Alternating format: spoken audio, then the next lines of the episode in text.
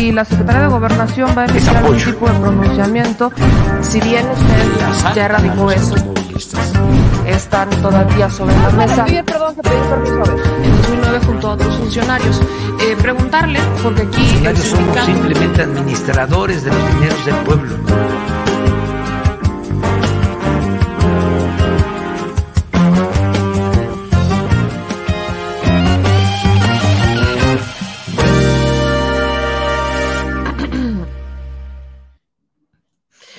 Buenos días, chilitos. A la madre, ¿qué onda con mi voz? ¿Cómo amanecimos los dueños de una nueva refinería? ¿Cómo amanecimos los dueños de una nueva refinería? ¿Qué hubo con la nueva refinería? Oficialmente se consolida esta compra de la refinería Deer Park, que no está en México, pero sí es de México, ¿no? Este es otro ejemplo de cómo el gobierno de México está combatiendo la privatización. No está expropiando nada, ¿no? No, para aquellos que andan con, es que el gobierno está, expro-". no, no está expropiando absolutamente nada. Está haciendo la compra de una refinería que ya no era, pues, ya no, ya no, ya no le querían meter lana. Esto ha generado mucha crítica porque dicen, ¿por qué se quejan de agronitrogenados si ustedes están comprando la refinería de Deer Park? ¿Cómo se les ocurre que nosotros vayamos adquirir esta refinería, etcétera? Pero a ver, hay muchas razones por las cuales esta transacción es buena para México. Para empezar, porque hay dos empresarios de Estados Unidos que no quieren que esto ocurriera, ¿no? No querían. Y eso, eso, vaya, cuando hablamos que hay dos empresarios de Estados Unidos que pese a que los rumores dicen que esta es una refinería que está inservible, que va a la quiebra, que cómo se les ocurre. Cuando escuchamos y vemos que hay al menos dos empresarios de Estados Unidos que no quieren que México, que Pemex sea dueño de esta refinería, creo que realmente podríamos entender que vamos por el buen camino. Miren, dentro de los obstáculos que estaban para cerrar esta venta, porque es una venta que ya se había consolidado desde hace algunos meses, ya vaya, son siete meses, si no estoy mal, seis, siete meses en donde Pemex informa de la compra de la refinería de Deer Park, de Deer Park, perdón, en Texas, en Estados Unidos, no se había podido cerrar la transacción porque el Comité de Inversión Extranjera en Estados Unidos estaba retrasando los planes del gobierno del presidente Andrés Manuel López Obrador. ¿Por qué Estados Unidos tendría el interés de retrasar estos... Eh, ¿Por qué empresas ¿no? en Estados Unidos? ¿Por qué el Comité de Inversión Extranjera tendría el interés de retrasar eh, los planes del presidente Andrés Manuel López Obrador? Porque están en, pues, en vías de dejar de depender de Estados Unidos para algunas cosas. Llamémosle Texas. Recordemos el incidente, si así es, lo, si así es que lo podemos llamar, de el gas, cuando dejan sin luz eh, a México y sin luz a Texas y sin gas a Texas, sin transportes en Texas, porque se congelaron los ductos y entonces la capacidad que tenían de poder abastecer de gas pues era mínima. Así que tomaron la decisión, recordemos que fue muy polémico, de dejar a México abandonado, pese a que había contratos que los obligaban a abastecernos también a nosotros, pues los dejaron congelados. ¿Y qué hizo Pemex? Bueno, no fue Pemex, ahí fue la Comisión Federal de Electricidad. ¿Qué hizo la Comisión Federal de Electricidad? Subsanar eso y entrar al quite y demostrar que sí tiene la capacidad de producir lo que han dicho que no tiene la capacidad de producir para abastecer a la gente que lo necesita. Así que cuando vemos que este retraso del Comité de Inversión Extranjera se estaba dando, pues es que lógicamente tiene que ver con la necesidad de meterle el freno a un Andrés Manuel López Obrador. Así que, de acuerdo con la agencia Reuters, Dos empresarios de Nueva York, particularmente, presentaron una demanda a un tribunal de Estados Unidos para impedir que Pemex se hiciera del control de la refinería. Los propietarios, que resultan ser propietarios de una lavandería de autoservicio en Mont Vernon, aseguraron que la venta aumentaría significativamente los precios de gasolina en Estados Unidos, pues conduciría a una competencia sustancialmente menor, con lo que sus negocios sufrirían un efecto incalculable pero evidente. Por eso pidieron al tribunal que bloqueara permanentemente la operación o que obligara a Pemex a deshacerse de sus tendencias. Ahora, el abogado de ambos dijo que es un momento crítico en el mercado de la gasolina de Estados Unidos. Cabe mencionar que en Pemex en mayo de este año también acordó pagar unos 596 millones de dólares por la planta que produce unos 302.800 barriles diarios. Pues Shell, Shell dijo, vámonos, no queremos hacernos ya de más complejos de refinación y quería enfocarse en otros negocios compatibles con la transición energética. Así que eso de que está inservible, de que no sirve, no es porque Shell, esta refinería no, no estuviera produciendo, produce al menos 302 mil barriles diarios, casi 303 mil barriles diarios, así que sirve, sirve. Pero con miras a la transición energética, Shell como empresa perfectamente puede tomar la decisión y decir, vámonos, yo no quiero, a mí no me interesa. Así que en ese momento, tanto Pemex como este Shell decidieron cerrar el acuerdo antes del primero de diciembre. No se logró, pero bendito 22 de diciembre llegó y ahora sí se consolidó la compra de esta refinería. Esto quiere decir que México va a poder refinar, no solamente aquí, sino también va a poder refinar en Estados Unidos, en la refinería de Shell, y va a poder abastecer de forma estratégica las necesidades que tienen en el centro del país, con la refinería, por ejemplo, de Dos Bocas, así como también en, en la frontera. Además, Recordemos que estamos en vías de una autosuficiencia de combustibles, lo cual nos lleva, evidentemente, a tener que refinar mucho más. Es absurdo. Esto es, o sea, el tema de la gasolina aquí en México es muy similar al tema del maíz, que todavía tenemos que resolverlo. Vamos en vías de eso. Pero, a ver, México tiene la materia prima. Tenemos la materia prima. Pero no realizamos las últimas fases de producción de la materia prima, porque a alguien se le ocurrió que era una brillante idea vendérselo a otro país para que ellos cumplieran con esta parte, con esta última parte, y nosotros entonces comprarlo más caro, porque obviamente ya involucra un proceso que no se realizó en el país de origen de la materia prima. ¿En cabeza de quién cabe? Que bajo las condiciones en las que estamos eso es lógico. Nunca lo he entendido. Es conformista, es mediocre, es absurdo que nos pongamos a pensar en la lógica de tú tienes la materia prima y no la quieres producir. Porque no es no poder, es no querer.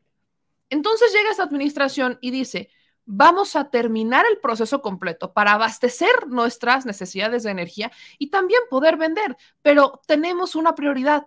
¿Y la prioridad cuál es? Abastecer nuestra propia energía. Así que hay personas a las que obviamente esto todavía no les queda nada claro. Y que es que la transición energética, ¿para qué queremos refinar más si estamos en una transición energética? Miren, ni aunque México dijera, vamos a manejarnos con puras energías verdes, resolvemos el problema del cambio climático. Ni aunque México, ¿por qué? Porque México no es de los principales emisores de CO2. México no es del país, no es de los países más contaminantes.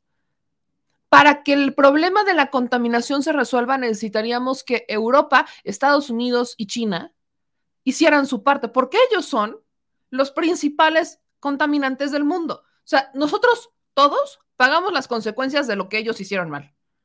Claro, no quiero decir que en México no estemos haciendo las cosas mal, vea Ciudad de México. Pero no es una dimensión, o sea, salgamos de la dimensión individualista en la que siempre estamos para meternos en una dimensión mucho más grande. Por eso creo que es importante que hagamos estos análisis y que veamos con, o sea, seamos netas. Luego les da por decir cada tontería que de verdad, de verdad la gente, la gente hoy necesita, necesita mucho más ver y escuchar y sentir las noticias, algo que lamentablemente no estábamos viendo y que no querían que se viera. Pero bueno, me fui como gorda en tobogán, me fui como gorda en tobogán, derechito y sin escalas, sin pedirles que nos ayuden a compartir la transmisión, sin pedirles que estén presentes y agradecerles porque ya estamos a 22 de diciembre, se nos está acabando el año, ya empezamos con los preparativos de Navidad, que si la comida, que si los postres, a mí me va a tocar hacer postres árabes con mi señora madre, este que a veces siento que es como un concurso de Masterchef y, y ella es, eh, vaya, dejen ustedes Masterchef, ella es Gordon Ramsay. Entonces, paciencia, prudencia y mándenme toda la suerte porque ya sabes, si usted no sabe quién es Gordon Ramsay, es, es un chef que, que, es un poco rudo, dejémoslo así. Entonces, este sí, sí, cuando toca cocinar con mi señora madre, que, la señora estudió en Bellas Artes repostería francesa, aparte de venir de una familia libanesa, que prácticamente si no cocinas no creciste en una familia libanesa, nada más imagínense cuando uno tiene que cocinar, pero todo sea por aprender a hacer postrecitos árabes, todo sea por aprender a hacer postrecitos árabes. Mamá, te quiero mucho y nos vemos al rato. Pero bueno, eh, vamos a seguir con las noticias mientras ustedes nos ayudan a compartir, mientras ustedes nos ayudan a comentar, porque hay mucha información. Así que vamos primero justamente a ver cómo el canciller Marcelo Ebrard explica, esto más o menos que les acabo de explicar, explica el proceso de la adquisición y de la, más bien, consolidación de la compra de la refinería Beer Park.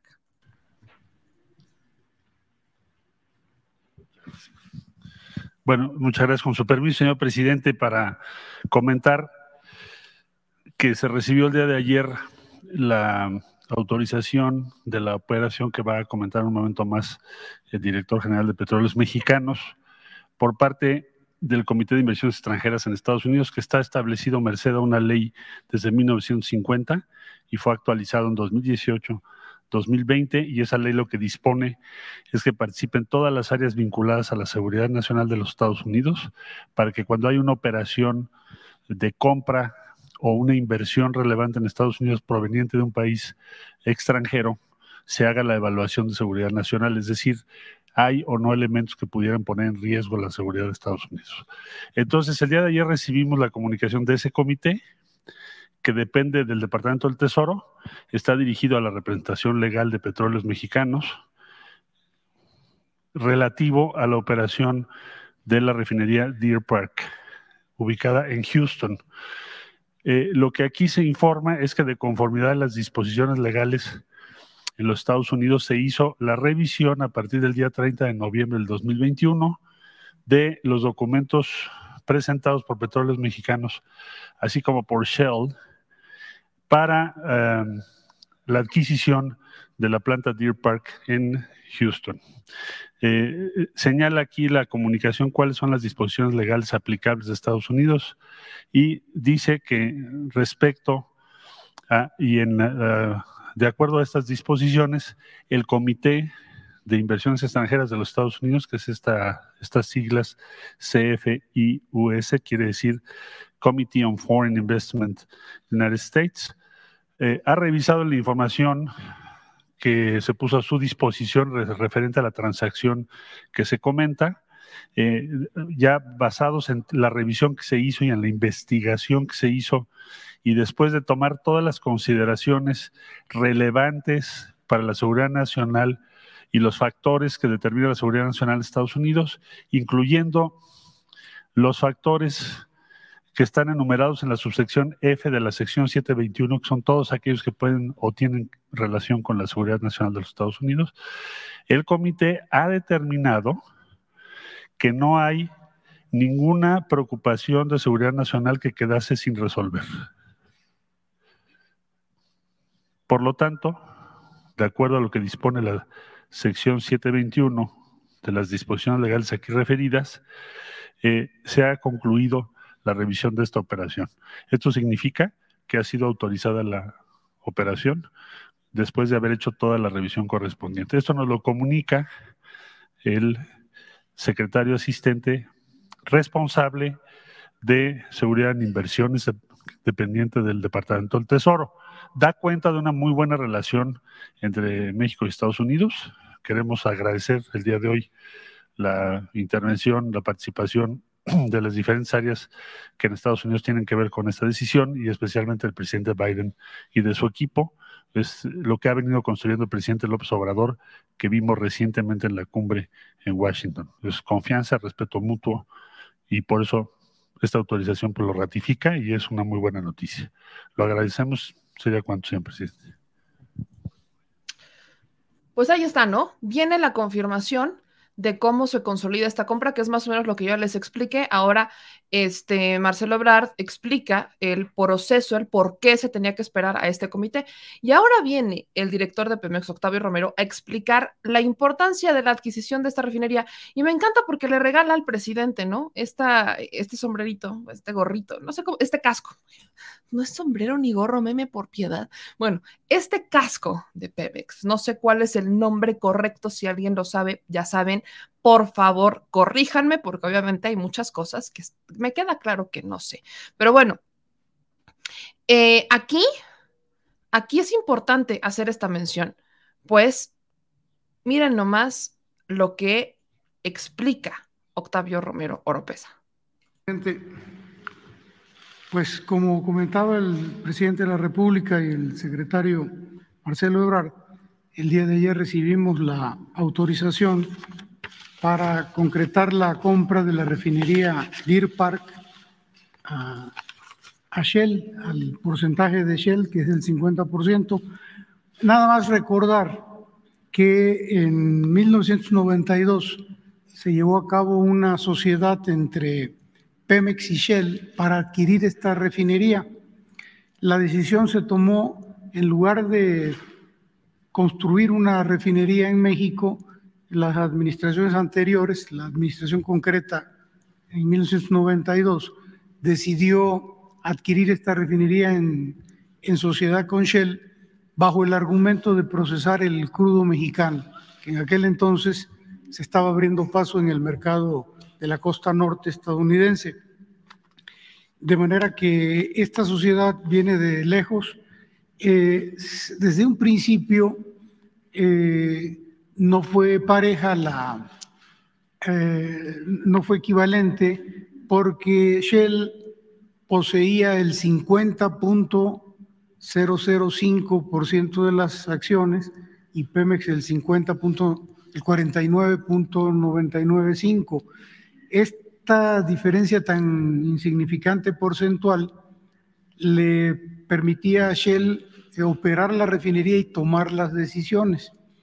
De manera que con el paso del tiempo, eh, Pemex, debido a que ya tenía una gran demanda de sus crudos en la costa norte norteamericana, ya no le resultaba un beneficio colocar su, su crudo en la refinería de Deer Park porque lo podía colocar en cualquier otra refinería al mismo precio. Pero sin embargo, las decisiones las tomaba eh, Shell y esto implicaba que eh, aunque durante varios años sí se hicieron repartos de dividendos, de utilidades, al final las decisiones eran en el sentido de que las utilidades se reinvirtieran en la misma refinería y por lo tanto Pemex ya no, ya no obtenía beneficio alguno, de forma tal de que esta operación que ahora ya se autoriza y que se va a concretar en los próximos días, pues resulta de la mayor relevancia, porque Ahora Pemex es el, Pemex y el país, mejor dicho, es dueño de la, de la refinería de Deer Park y esto va a permitir que todos los combustibles, las gasolinas, el diésel, la turbocina, pues ya sean eh, eh, propiedad del pueblo de México para satisfacer el programa de autosuficiencia energética que ha venido liderando, encabezando el presidente de la República. Entonces, si me permite, presidente, eh, en septiembre del 2020 se informó al presidente de la República la posibilidad de adquirir la refinería de Deer Park. Eh, el presidente se le informó que Shell estaba dispuesto a vender algunas de sus refinerías excepto Deer Park. Quería venderlas, cualquiera de ellas menos Deer Park. Y el presidente nos condicionó a que eh, sí había interés siempre y cuando la refinería fuera Deer Park. Nacimos con un pequeño grado de dificultad que afortunadamente se resolvió. En octubre del 2020 se entregó la oferta inicial a Shell en enero del 21 se firmó un acuerdo de confidencialidad entre Pemex y Shell En marzo se firmó un acuerdo no vinculante con los términos de la operación, incluyendo precio y acuerdo de la operación conjunta. En mayo del 21 se firmó ya el acuerdo definitivo de compra-venta. Esto es ya vinculante, condicionado desde luego a la aprobación del gobierno de los Estados Unidos. La notificación a las autoridades del gobierno de Estados Unidos se inició desde junio del 2020. Y desde junio y diciembre hasta diciembre se ha trabajado en contar con todos los sistemas, contratos y acciones para asegurar la continuidad operativa tras el cierre de la operación. La que sigue, por favor. Entonces ya están las aprobaciones, tal y como lo comentaba el canciller, ya se concluyó el proceso de aprobación para la compra de la participación de Shell en Deer Park. El gobierno de los Estados Unidos no identificó riesgos en materia de competencia ni de seguridad nacional. Entonces, el 23 de julio nos dieron la aprobación de competencia económica eh, por parte de la Comisión Federal de Comercio norteamericana y el día de ayer, diciembre de 21 de diciembre de, 2021, eh, nos dieron ya eh, la autorización en el CIFIUS, el Comité de Inversión Extranjera de los Estados Unidos. En esto participaron, en este, este, en este organismo participa el Departamento del Tesoro, que es quien preside, el Departamento de Justicia, el Departamento de Seguridad Nacional, el Departamento de Comercio, el Departamento de Defensa, el Departamento de Estado, el Departamento de Energía, la Oficina del Representante Comercial y la Oficina de Política de Ciencia y Tecnología norteamericanos. Vean todos los que tuvieron que participar para que se dieran estos permisos para que la refinería de Ir Park ahora sea de México.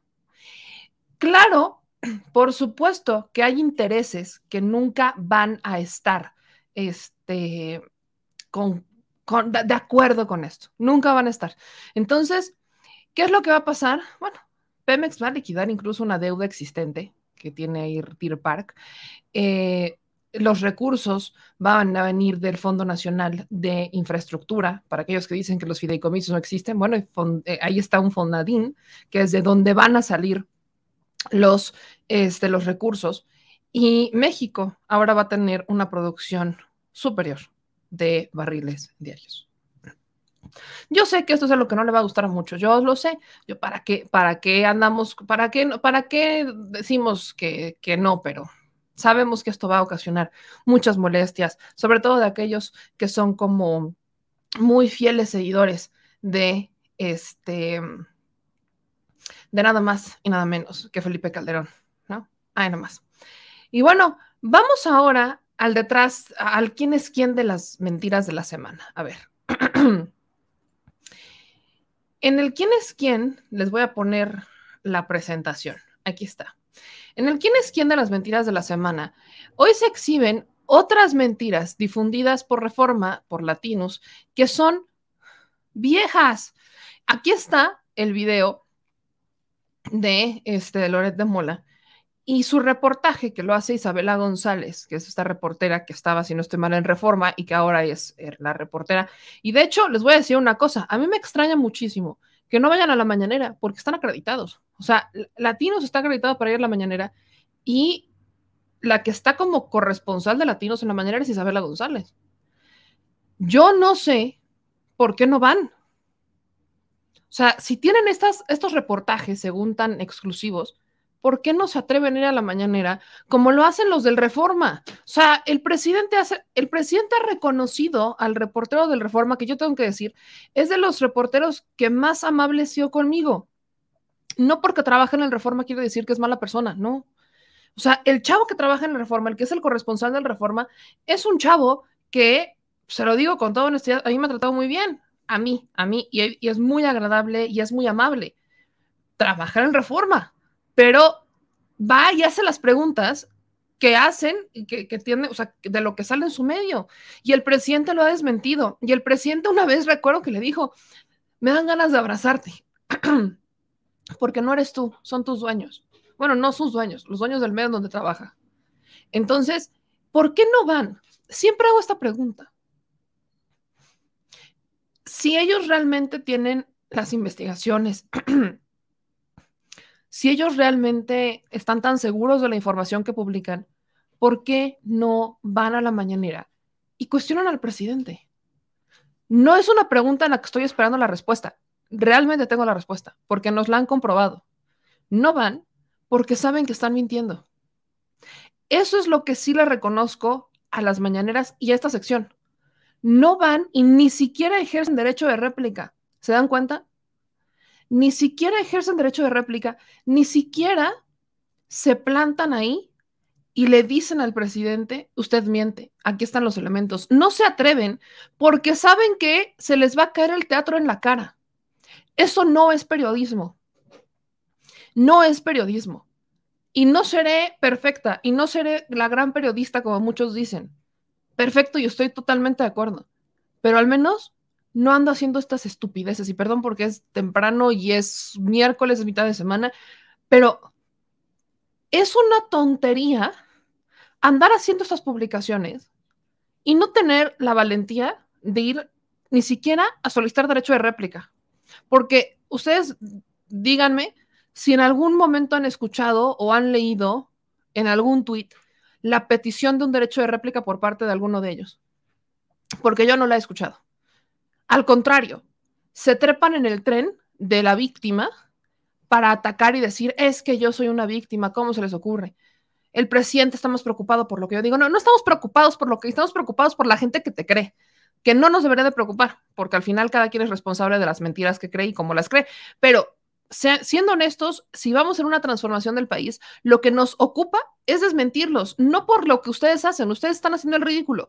Lo que nos ocupa es desmentirlos porque se propaga infodemia, porque esto que se propague, por las mentiras que se propagan, hay gente que toma decisiones bastante irresponsables bastante irresponsables. Entonces, bueno, esta nota, de hecho, particularmente la de la CRE, es una nota que ya había sido desmentida. No entiendo la necesidad de una nueva investigación para una nota que ya había sido desmentida. Ya había sido desmentida. No logro entender por qué, pero bueno. Este, son los mismos medios que siguieron con esto. El, este, la Comisión Federal de Electricidad, la propia CRE, desmintió todo esto. Además de que aquí es importante mencionarles que hablamos de funcionarios que ya ni siquiera están. O sea, están hablando de la nueva CRE, pero acusan a la nueva CRE, a la nueva CRE de moches de la pasada CRE, porque los funcionarios ya no estaban ahí desde hace un rato, nada más. Luego, el tema de las medicinas. Acá está otra vez la aclaración en donde, eh, por dice el IMSS, enviada al periódico Reforma sobre su uso descontextualizado de datos este domingo 19 de diciembre en su nota principal sobre licitación de medicamentos, no estuvo apegada a la verdad. Y aquí, en este desmentido, que dice este Rubén Sánchez Martínez, el titular de la, de la Unidad de Comunicación Social, dice que lo adjudicado representa el 26% de la demanda de la compra complementaria, no el 91% como señala el reportero. Esta es una nota descontextualizada y nos topamos mucho con esta información. ¿Por qué? Porque lamentablemente los medios están interpretando. Una cosa es analizar. Cuando analizas, puedes interpretar, pero sabes que perfectamente te vas a equivocar. Si es te puedes equivocar. Cuando analizas e interpretas, porque estás analizando, es tu punto de vista, es tu análisis, y te puedes equivocar. Pero cuando lo estás vendiendo como una nota con datos y con cifras, no está sujeto a interpretación personal, está sujeto a los hechos. Y si no los conoces, los preguntas. Y si no te responden, sigues preguntando. Y si no te responden y necesitas publicar, entonces dices, hasta la fecha, la unidad de bla, bla, bla, de el IMSS no nos ha respondido, bla, bla, o sea, te amparas. Esto no es nuevo, esto hasta yo lo sé. Porque el protocolo te obliga a que antes de que publiques una nota, preguntes, investigues. Y si no te responden, entonces los exhibes por no responderte. Y entonces tú tienes como ampararte y decir, oigan, yo los busqué, ustedes no me respondieron, pues ¿qué querías que publicara? Si yo tengo estos datos, yo tengo esta información, te estoy preguntando y no me estás respondiendo, pues ¿qué hago? esa es la manera en la que nosotros, los reporteros, periodistas, como nos quieran llamar, tenemos de ampararnos. Eso no lo hacen ya los reporteros. Yo no sé si no lo hacen por falta de recursos, porque sabemos que estos medios de comunicación están, por supuesto, en crisis. Desde que les bajaron el presupuesto, empezaron a enfrentarse a la realidad de las audiencias. ¿Por qué? Si ellos fueran tan buenos como dicen y fueran tan, este, tuvieran tanta credibilidad como dicen, pues no, no estarían en crisis porque la gente pagaría las suscripciones a sus medios, los, los compraría en los puestos de periódicos, o sea, no estarían en crisis porque la gente seguiría comprándoles, entonces no tendrías que buscar una fuente de recursos como nuestro gobierno porque al final, pues la gente te compra. Hoy no. Hoy, si alguien lee las notas, es porque son gratis, no porque las compren. La gente no va a pagar, no son, vaya, los que pagan la suscripción al Reforma, no son eh, no, somos ustedes y nosotros. Hay muchas otras formas de, informarse hoy, el reforma ya es de las últimas. El hecho de que el gobierno federal les quitara los miles de millones de pesos que les daba, los hizo enfrentarse a la realidad de las audiencias. Y pasa exactamente lo mismo con televisión y con radio. Es por eso que es importante lo que se dice y lo que se hace desde las redes sociales, porque aquí es en donde entra la realidad. Es un, es un consumo gratuito, si lo queremos ver así, salvo porque obviamente incluye el costo del Internet o los datos en el celular, pero la gente se informa. Y muchas de estas notas, si de por sí son descontextualizadas en el fondo, en el origen de la nota, ahora imagínense cuando llegan a las redes sociales, se descontextualizan el doble. Jugamos este rol del teléfono descompuesto. Así que viene esta interpretación del reportero del Reforma. Y en esa interpretación, el reportero pues está asegurando, ¿no? Que hubo una compra, ¿no? Aquí viene la nota, que el IMSS no compró el 91% de medicinas, es algo que ya publicaron aquí en El Ciudadano, ¿no? Dicen, falta a IMSS comprar el 91% de medicinas, el 91%, o sea, hablando del 91% de medicinas, porque es muy escandaloso cuando hay un desabasto, claro, de medicinas, que digas es que el IMSS no ha comprado el 91%. Bueno, pues ese 91% no existe. En realidad es un 26% de una compra consolidada, que es complementaria. Aquí dicen, la licitación nunca fue un, tropiezo. Previamente dimos a medio, a su medio, todo el contexto. Miren, ¿qué es lo peor del caso? Dice aquí, Previamente dimos a su medio todo el contexto de la licitación para explicarle que el hecho de que en un proceso complejo como este no se adjudiquen la totalidad de las partidas no implica que ésta no cumpla su objetivo de garantizar las mejores condiciones para el Estado. Híjole. Híjole. Híjole. O sea, si el medio de comunicación le preguntó y el IMSS le respondió, y entonces todavía realizaron esta interpretación, ¿qué hacemos? Esto ya es falta de voluntad, esto es no querer entender, o si todavía les quedaron dudas, no buscar información importante.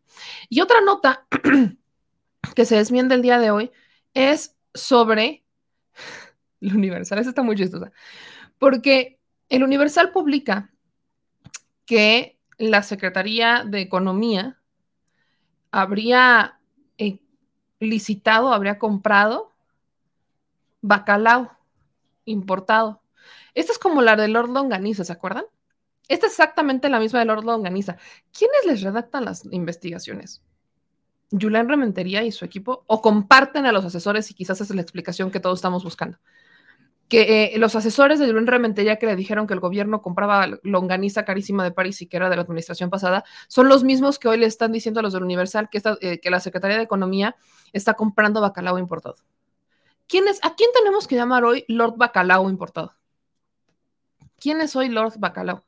Bueno, el asunto es que la Secretaría de Economía eh, les responde y les dice que esto no es cierto, que no se hizo ninguna licitación, sino que se hizo una investigación de mercado con un catálogo genérico. De esta lista solo se adquieren productos autorizados de acuerdo con la Ley Federal de Austeridad Republicana. ¿Qué es lo que solicitaron? Pues solicita la Secretaría de Economía un catálogo, están haciendo una investigación y no han comprado absolutamente nada. ¿Qué es lo que pudo haber? A ver, vamos a ponernos en la camiseta del Universal por un rato. Que quizás Lo que hoy va a decir el Universal es que gracias a su nota no se compró bacalao importado, porque bajo la lógica, ellos dicen, los cachamos mientras estaban viendo el catálogo para adquirir bacalao importado. Y como ya los exhibimos, ya no lo van a comprar. Pero lo que dice la Secretaría de Economía es, ni aunque quisiéramos comprarlo, lo podríamos comprar porque existe una ley federal de austeridad republicana que les prohíbe hacer ese tipo de adquisiciones. Y lo que ellos hicieron es una investigación de mercado. ¿La Secretaría de Economía puede hacer investigaciones de mercado? Claro, debe hacer investigaciones de mercado. Es la Secretaría de Economía debe realizar investigaciones de mercado para saber cómo poder ayudar a los empresarios, a los micro pequeños empresarios, a ver cómo andan los productos. Es la secretaría que justamente trata con el mercado. Así que existe toda una lógica del por qué la Secretaría de Economía podría y debería estar haciendo una investigación de mercado no solamente de bacalao importado, sino que investigación de mercado de absolutamente todo mesitas de plástico, micrófonos, tacitas de peltre. O sea, la Secretaría de Economía es la secretaría que debe estar encargada de saber cómo funciona el mercado, para saber qué políticas públicas deberían de ayudar e impactar en el mercado y poder implementarlas, que es algo que se le ha estado pidiendo a la Secretaría de Economía de forma recurrente, que en esta administración se empiecen a enfocar mucho más los esfuerzos en aquellos comercios, en aquellos negocios que pues son quizás de la clase media o incluso que eh, la prioridad es no solamente los de clase media, sino generar un impacto comercial, un impacto económico en las pequeñas y medianas empresas. Así que claro que existe toda una lógica del por qué la Secretaría de Economía puede hacer una investigación de mercado. Y en estas fiestas y en estas fechas, creo que lo lógico es también saber cómo andan los precios de los productos que se consumen en las casas mexicanas por fin de año, por fiestas navideñas. Creo que tiene todo un sentido, pero vuelvo al tema es una interpretación. Estamos basando todo esto en interpretaciones de lo que hacen y lo que dicen los reporteros, que a veces preguntan, no entienden, se quedan con eso y no vuelven a insistir, no solicitan información, no presionan. Y esa es una crítica que yo hago a todos. Creo que todos deberíamos de forma profesional aceptar cuando nos equivocamos, investigar bien hasta las últimas consecuencias y deberíamos de tener toda la responsabilidad de saber diferenciar qué es una investigación, qué es un reportaje, cuál es una interpretación, cuál es una columna de opinión, saber cuáles son las variedades que existen en el ámbito periodístico para entonces saber hacia dónde voy a dirigir mi nota. Si es una columna de opinión, si es un reportaje o si es una investigación. Existe una diferencia en ellas. Y por favor no caer en los reciclados, a menos que tengas algo nuevo que decir, porque como ya vimos, eh, Loret Mola no tiene nada nuevo que decir, ni siquiera que quejarse ni criticar. Pero bueno. Y como ya llegó mi querido Legorreta, que ya me mandó un mensaje, tengo que hacer un comentario sobre esto. El día de hoy, Liz Vilchis menciona que gracias a esta sección, al quién es quién de las mentiras de la semana, se ha logrado, aunque sea poquito, pero se ha logrado combatir las fake news y que ahora ya no hay tantas.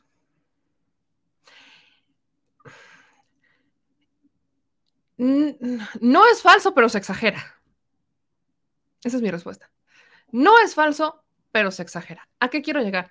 Claro que esta sección ha contribuido. Por supuesto que sí, con sus errores, con los tropiezos, como usted lo quiera, claro que ha contribuido. Yo creo que esta sección es necesaria.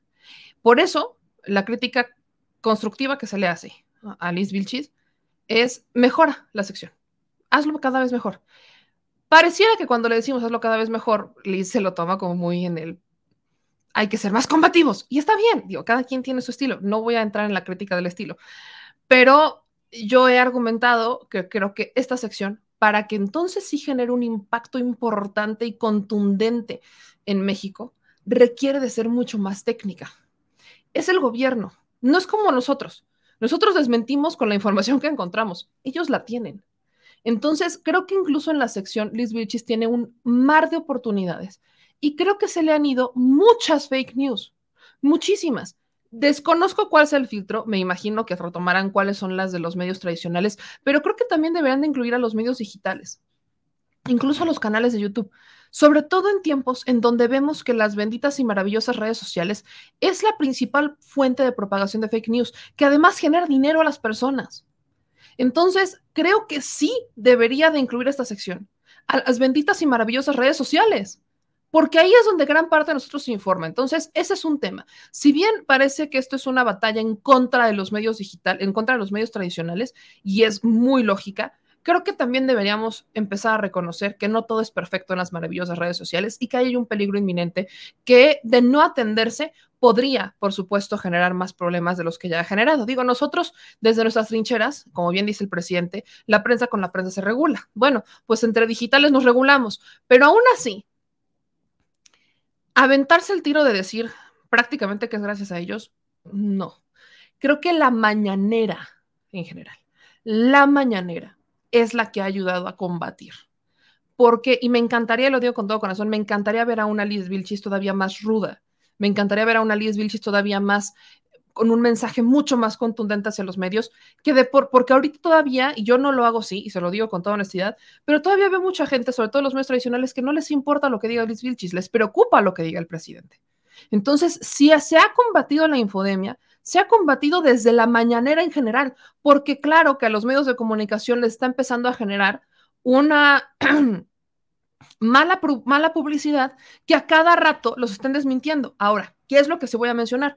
El hecho de que Liz Vilchis haya entrado le da un contrapeso para que dejen de decir que el presidente solito es una campaña y que el presidente los odia y que por eso el presidente habla mal de ellos. Creo que eso sí ha generado un contrapeso, el, hecho, el hecho de que no solamente sea el presidente, sino de que exista una unidad en donde una persona que no sea él esté desmintiendo los medios. Eso sí se lo reconozco. Y lo voy a decir con esta honestidad, se lo reconozco. Creo que sí ha logrado hacer esto. Creo que sí ha logrado Liz Vilchis decir, no, no, solamente es el presidente, sino que estamos vigilándolos, lo estamos, le estamos poniendo el ojo encima.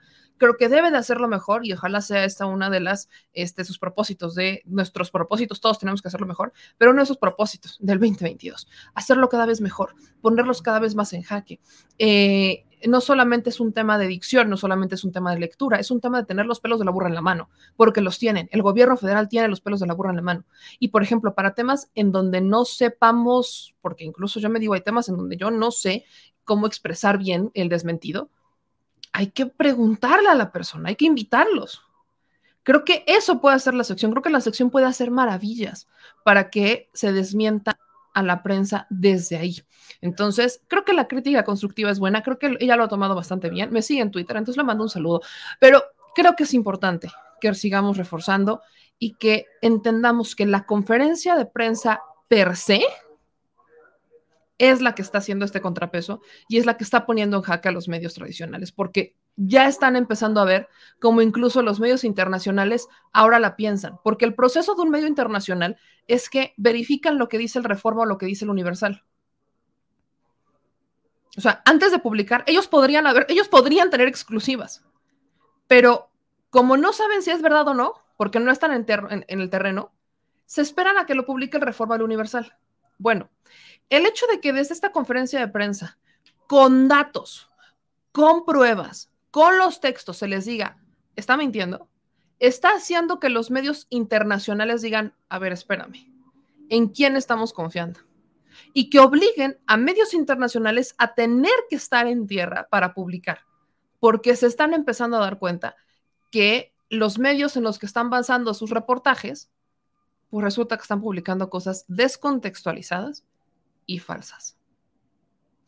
Eso es lo que está generando la mañanera. Eso es lo que también ha generado la sección del quién es quién de las mentiras de la semana. Como bien dice Liz Vilchis, en alguna medida, en su granito de arena, creo que sí lo está haciendo. Lo reconozco, pero creo que hace falta mucho más. Creo que estamos en el camino correcto y que hace falta mucho más. Mucho, pero mucho más. Y bueno, hablando de reconocer, hablemos de un tema del que hablé el día de ayer. Y quiero hacer puntualizaciones importantes porque lo que yo dije sobre Santiago Nieto es que Santiago Nieto había retado a Hertz Manero. Y eso lo seguiré diciendo. ¿Por qué? Porque la rencilla entre Santiago Nieto y Hertz Manero es evidente, existe. Claro que existe. ¿Qué es lo que yo dije?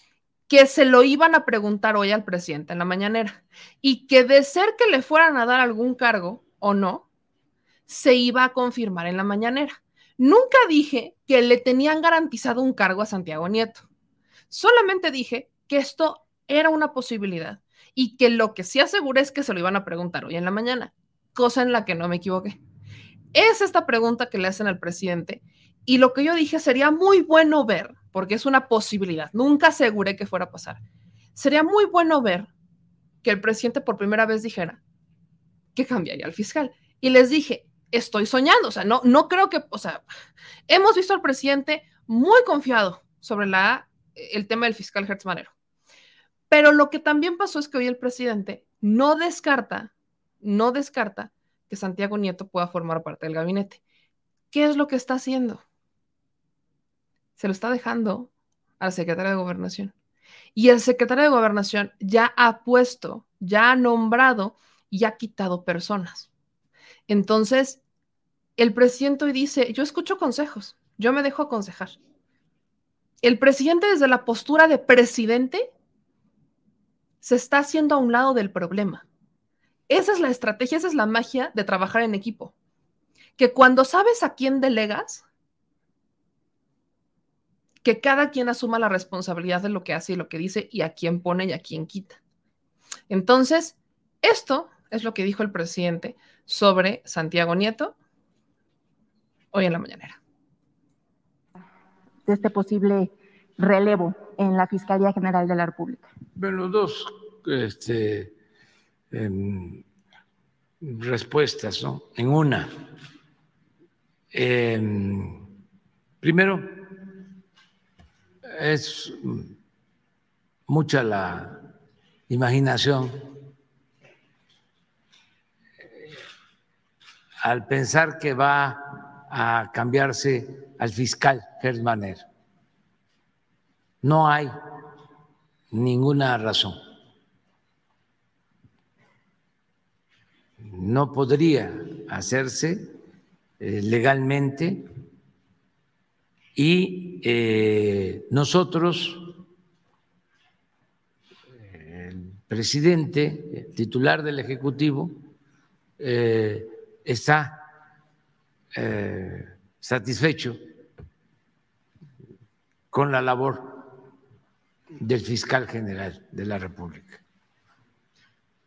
Entonces, es parte de las especulaciones, de los rumores, la politiquería. Lo otro, la visita o el encuentro de Santiago Nieto con el secretario de Gobernación, pues es normal que se dé esta entrevista. El secretario de Gobernación, Adán Augusto López Hernández, tiene, entre otras virtudes, el que no se pelea con nadie, eh, busca el diálogo, busca la conciliación, me ayuda mucho yo también no me peleo con nadie, pero tengo mucho trabajo. Él también, pero yo tengo que ver, bueno, el que se dé esto que es histórico, el que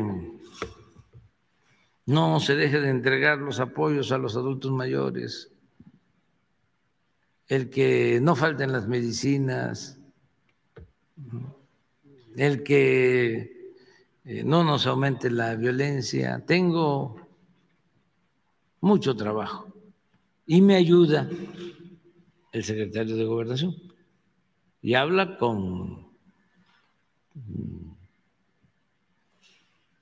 personas de todos los sectores, habla con políticos, habla con dirigentes de partidos. Bueno, se acaba de abrir un diálogo con el PAN, habla constantemente con dirigentes del PRI, habla con gobernadores,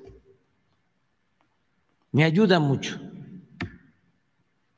Entonces, en ese marco es que se da este encuentro amistoso eso es lo que puedo decir. O sea, ¿no habría posibilidad de que se reintegrara alguna posición en su gobierno? No sé qué este, hablaron. Yo escucho mucho la opinión del secretario de Gobernación, como escucho la opinión del secretario de Relaciones Exteriores este, y del director de Pemex y del director de comunicación social, estoy escuchando, porque pues ellos tienen la encomienda de hacerse cargo de sus asuntos. Hombre sabio, hombre sabio, hombre sabio que evadió la respuesta. O sea, ¿qué está diciendo el presidente? Es, un hombre muy inteligente. Me recuerda a, estas parejas de antes, en donde los hijos le pedían permiso al papá y el papá les decía, pregúntale a tu mamá. Y entonces ibas con la mamá y la mamá te decía, pregúntale a tu papá. Y así te traían una hora. Y al final decías, ya, ¿para que ya no voy? Porque en vez de decirte que no, se iban aventando entre uno a otro. Bueno, ¿qué es lo que el presidente Andrés Manuel López Obrador está, diciendo? No está descartando que Santiago Nieto pudiera regresar, pero ¿quién va a tomar la decisión? Adán Augusto. Es lo que les decía al inicio. Sigue defendiendo al Hertz. Ahora, cuando esta defensa hacia Hertz Manero es la respuesta de un presidente diciendo, yo no lo voy a sacar, no lo voy a cambiar. Lo cual a muchos nos preocupa porque hay muchas cosas que vemos que están funcionando muy lentamente en la fiscalía. Pero eh, el presidente insiste, ¿no? Ojalá y, o sea, que aunque todos somos libres de decir lo que queremos decir, pues que ojalá ya dejen de andar de, chismosos, ya dejemos de andar de chismosos. Yo les he dicho muchas veces que el presidente, y yo sí creo eso, como un jefe de Estado, no va a sacar a Hertz Manero. Él no va a cambiar a Hertz Manero. No hay ninguna intención, no hay ningún indicio, no hay ninguna señal de cambio en la Fiscalía General de la República. No hay. Hoy lo dice con toda claridad. O sea, no lo va a mover. No, no hay. Es más, insisten que estamos muy contentos. Yo, no todos estamos muy contentos. Nos gustaría ver que hiciera más el señor fiscal, pero ok. ¿Cree que es lo bueno esto? Que existe la división de poderes y que los autónomos son autónomos. Que aunque el presidente es el que propone, lanza esta terna, recordemos que el presidente hace una terna en donde también estaba Loreta Ortiz y estaba Bernardo Batiz y estaba Hertz Manero es la terna que manda el presidente al Senado y son los senadores quienes eligen a Hertz Manero. Ellos eligieron a Hertz Manero. Para que se vaya Hertz Manero, ¿qué pasa? Pues Hertz Manero tendrá que renunciar o terminar el encargo, que es largo. Son nueve años, si no estoy mal. Entonces, Hertz Manero tendría que terminar el encargo o renunciar por alguna situación grave o correrlo por alguna situación grave. Ninguna de las tres está ocurriendo en este momento. El presidente no lo va a mover. Los únicos que lo podrían correr serían los senadores, en dado caso que lo sometieran a un tipo de juicio, etcétera, pero está dentro de las atribuciones de los senadores y no de nosotros. El asunto es que no va, no se va a ir Hertz. Lo que sí es que Santiago Nieto siempre ha representado, o al menos desde esta administración, ha representado un una piedrita en el zapato a Hertz Manero y que Hertz Manero sí tenía quizás, yo pienso, por cómo se movieron las notas, el miedo de que Santiago Nieto pudiera entrar por la cercanía que tiene Santiago Nieto con el gobierno. Recordemos que Santiago Nieto entró por Marcelo Ebrard. Recordemos que entró por ahí y que la cercanía que está teniendo Santiago Nieto con el secretario de Gobernación, Adán Augusto, Adán Augusto, como secretario de Gobernación, ya ha tomado decisiones de a quiénes meter y a quiénes quitar. Hay una unidad técnica de apoyo al sistema de justicia, que es una unidad que eh, en la que estaba Paulina Telles, es una unidad de creación de la Secretaría de Gobernación de Olga Sánchez Cordero, y en la que metieron a una persona que está en este, que estuvo en migración. ¿Qué es lo que también considero importante mencionar aquí? hay muchas cosas que se están haciendo desde la Secretaría de Gobernación. Probablemente se puedan abrir oficinas nuevas. No se descarta, nadie descarta, nadie descarta que Santiago Nieto pudiera trabajar directamente con el secretario de Gobernación. Nadie lo descarta. De esa manera tan cercana al presidente. Porque antes estaba en la Secretaría de Hacienda, Santiago Nieto, en la Unidad de Inteligencia Financiera. Nadie descarta que ahora pudiera estar en la Secretaría de Gobernación, pero ¿quién va a tomar la decisión? Adán Augusto. Y el presidente, miren así.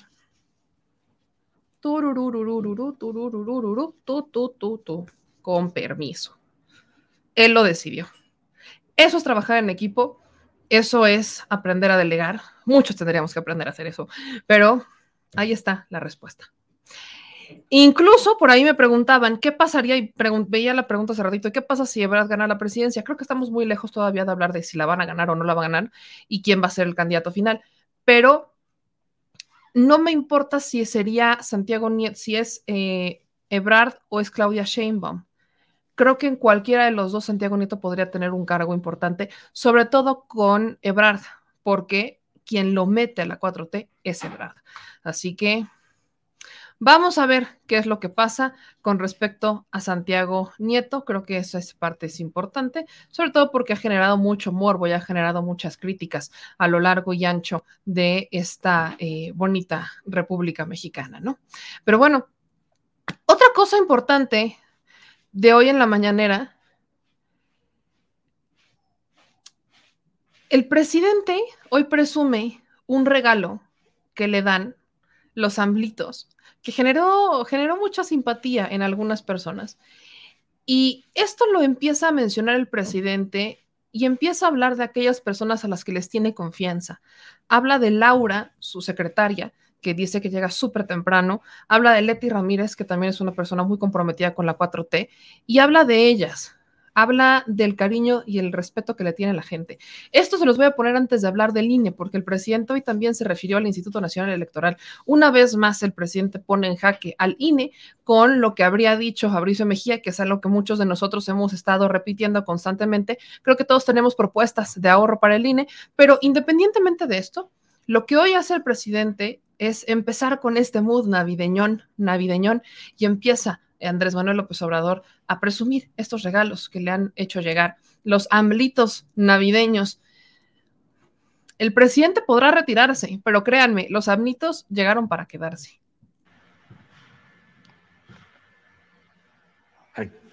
debes. Laura Nieto es mi secretaria y consejera asesora, todo, desde hace muchos años. la quiero mucho, me ayuda. Mm, llega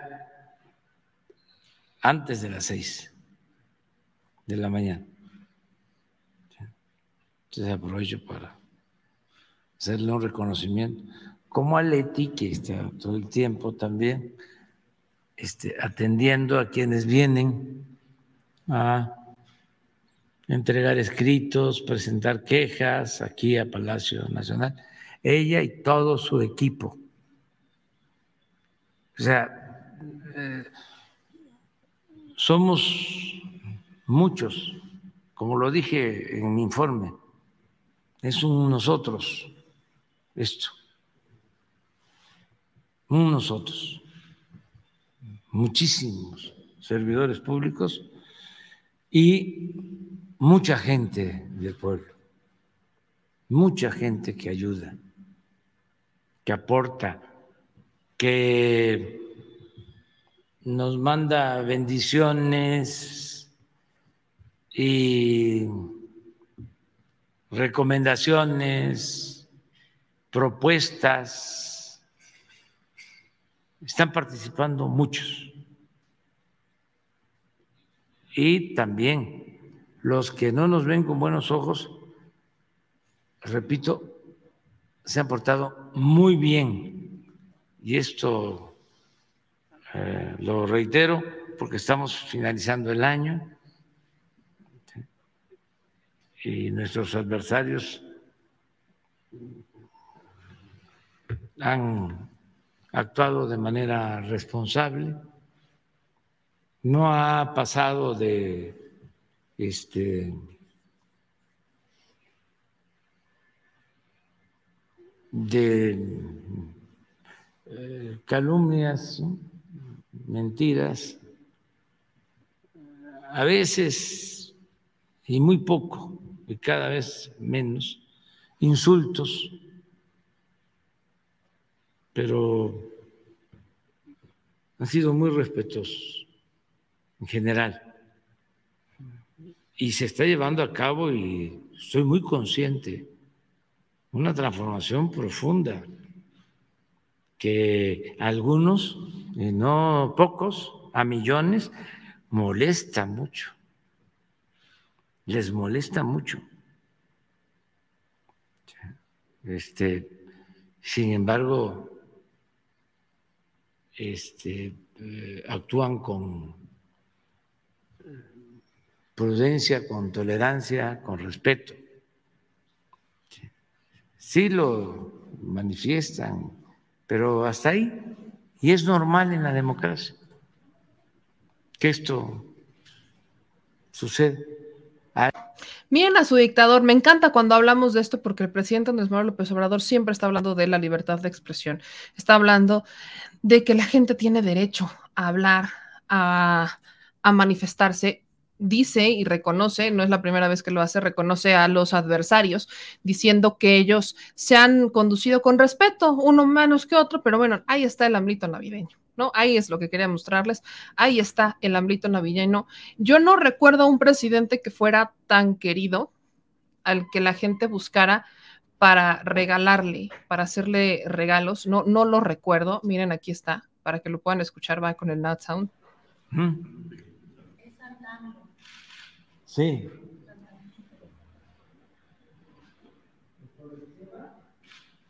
No, es que ayer lo vi en la, igual en la, en la red. Me llama la atención por la, creatividad. Igual ayer llegaron estos este, obsequios de, del gas bienestar. Es la gente, la creatividad de la gente.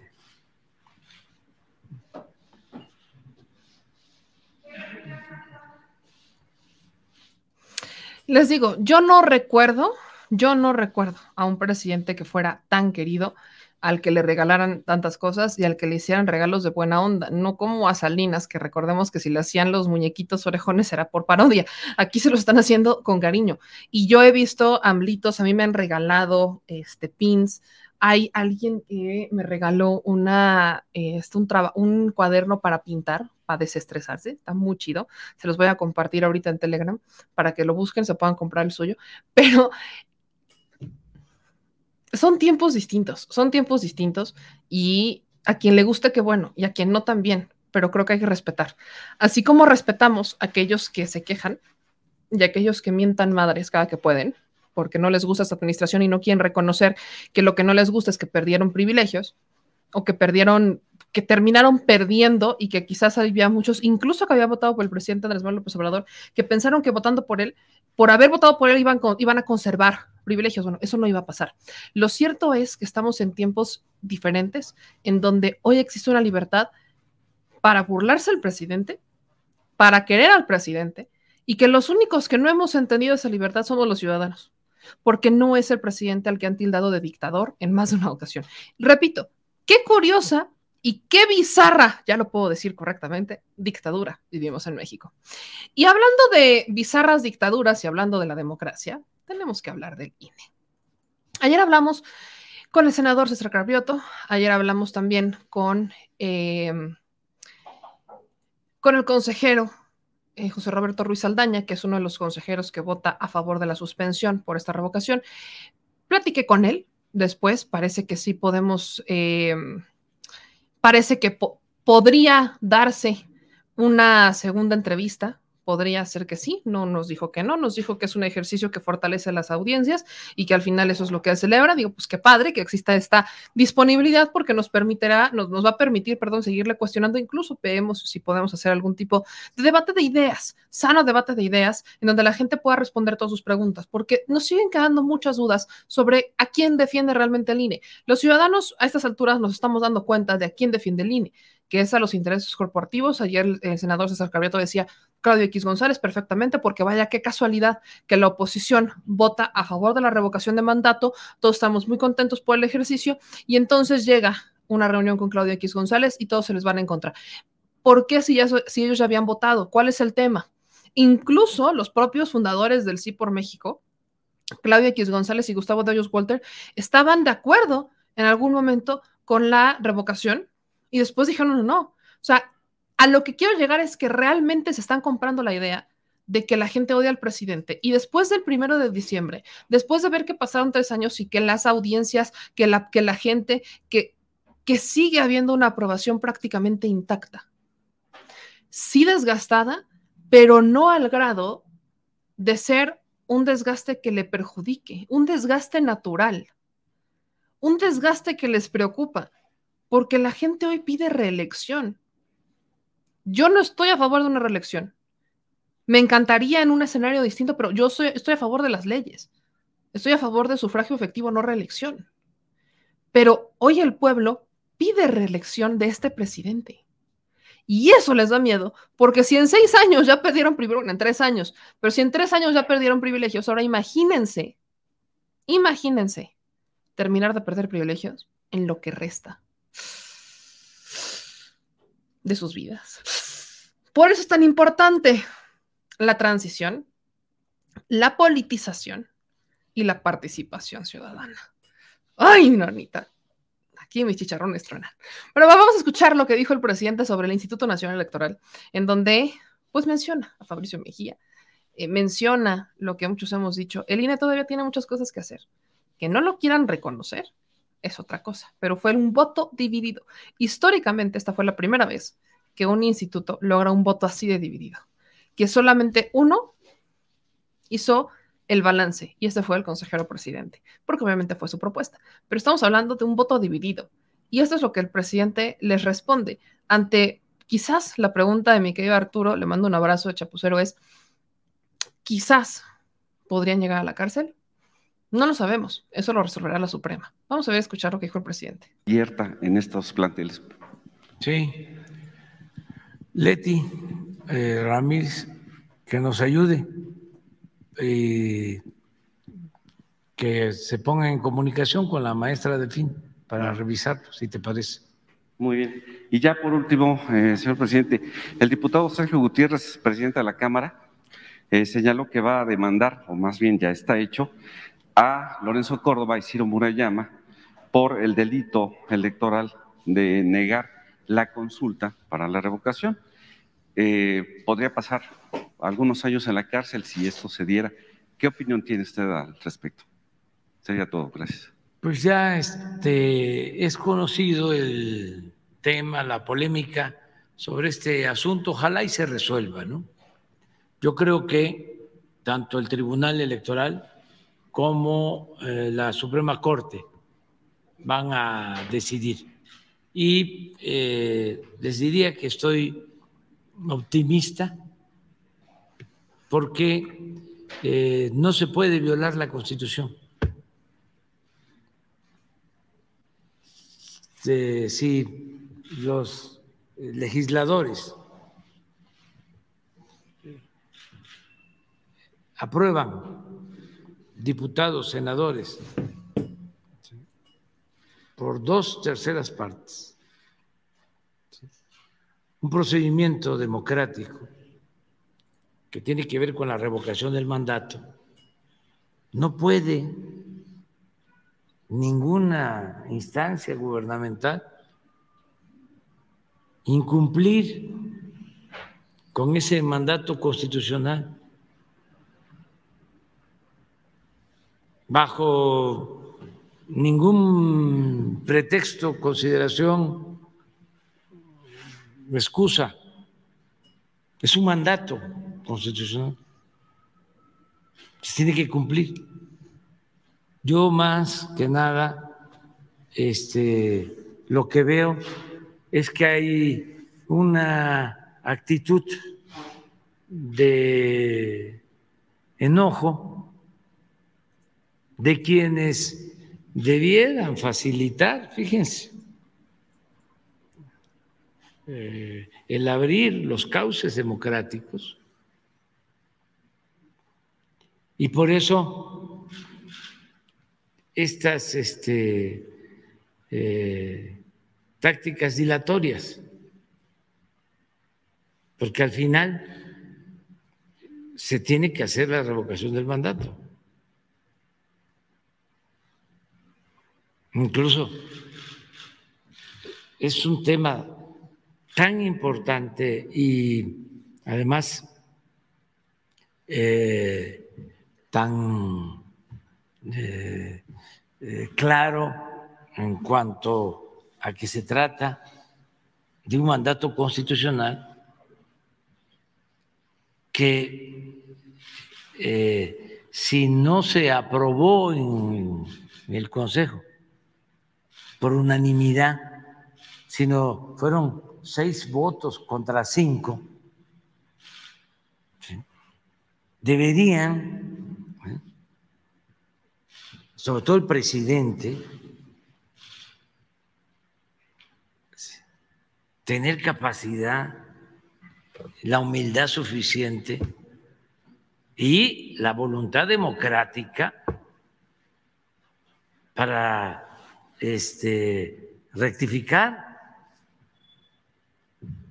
y decir, este, vamos a buscar opciones, porque lo más importante de todo es que eh, se haga realidad la democracia y se cumpla con la Constitución. Son intereses superiores que no pueden de, eh, quedarse de lado, no puede haber un interés personal o de grupo, por legítimo que sea, por encima de un interés superior, por encima de la democracia, por encima del pueblo, por encima de la constitución. No puede haber nada.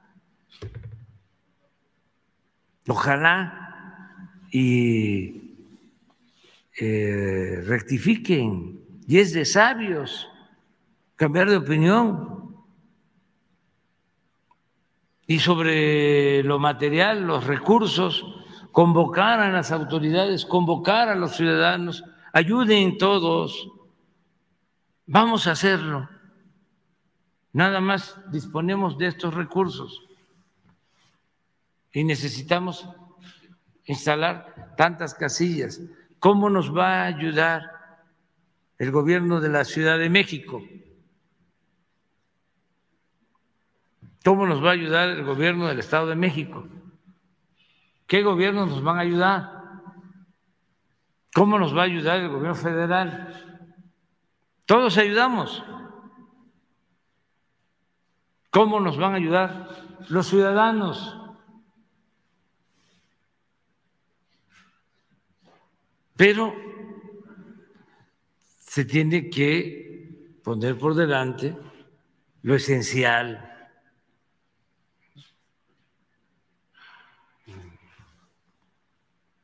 Eh, lo básico, que lo demás eh, es accesorio. Siempre hay algo fundamental y lo complementario o accesorio. Pero en la vida siempre lo que cuenta es lo básico. Por eso se habla del espíritu y la letra.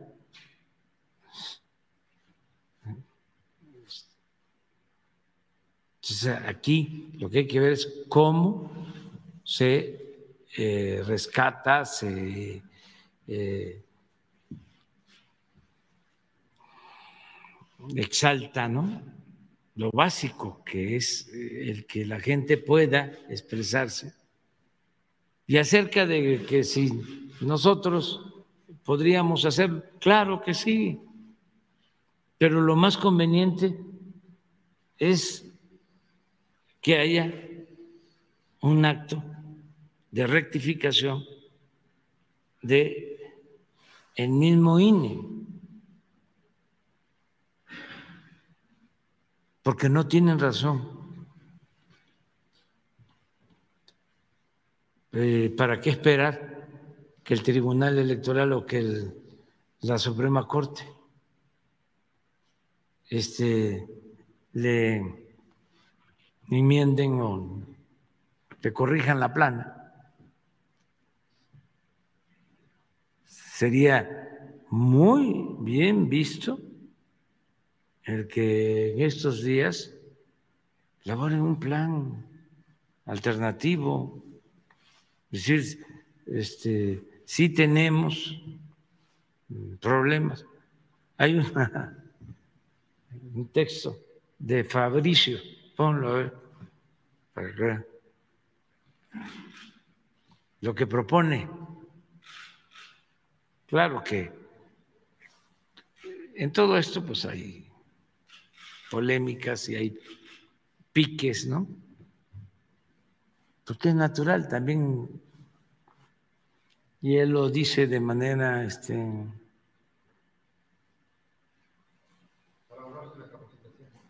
sí,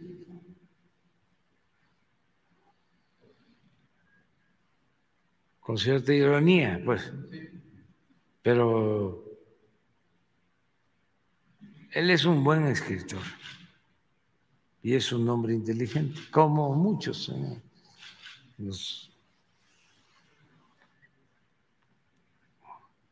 Eh, nosotros, el movimiento liberal va ganando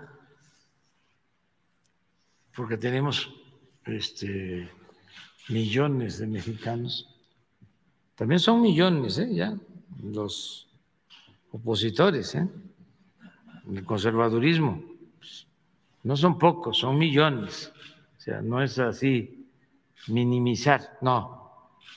Pero les ganamos en creatividad, en capacidad de argumentación. Porque hasta los intelectuales conservadores se han apagado, ya no tienen imaginación, ingenio, talento. Suscribo.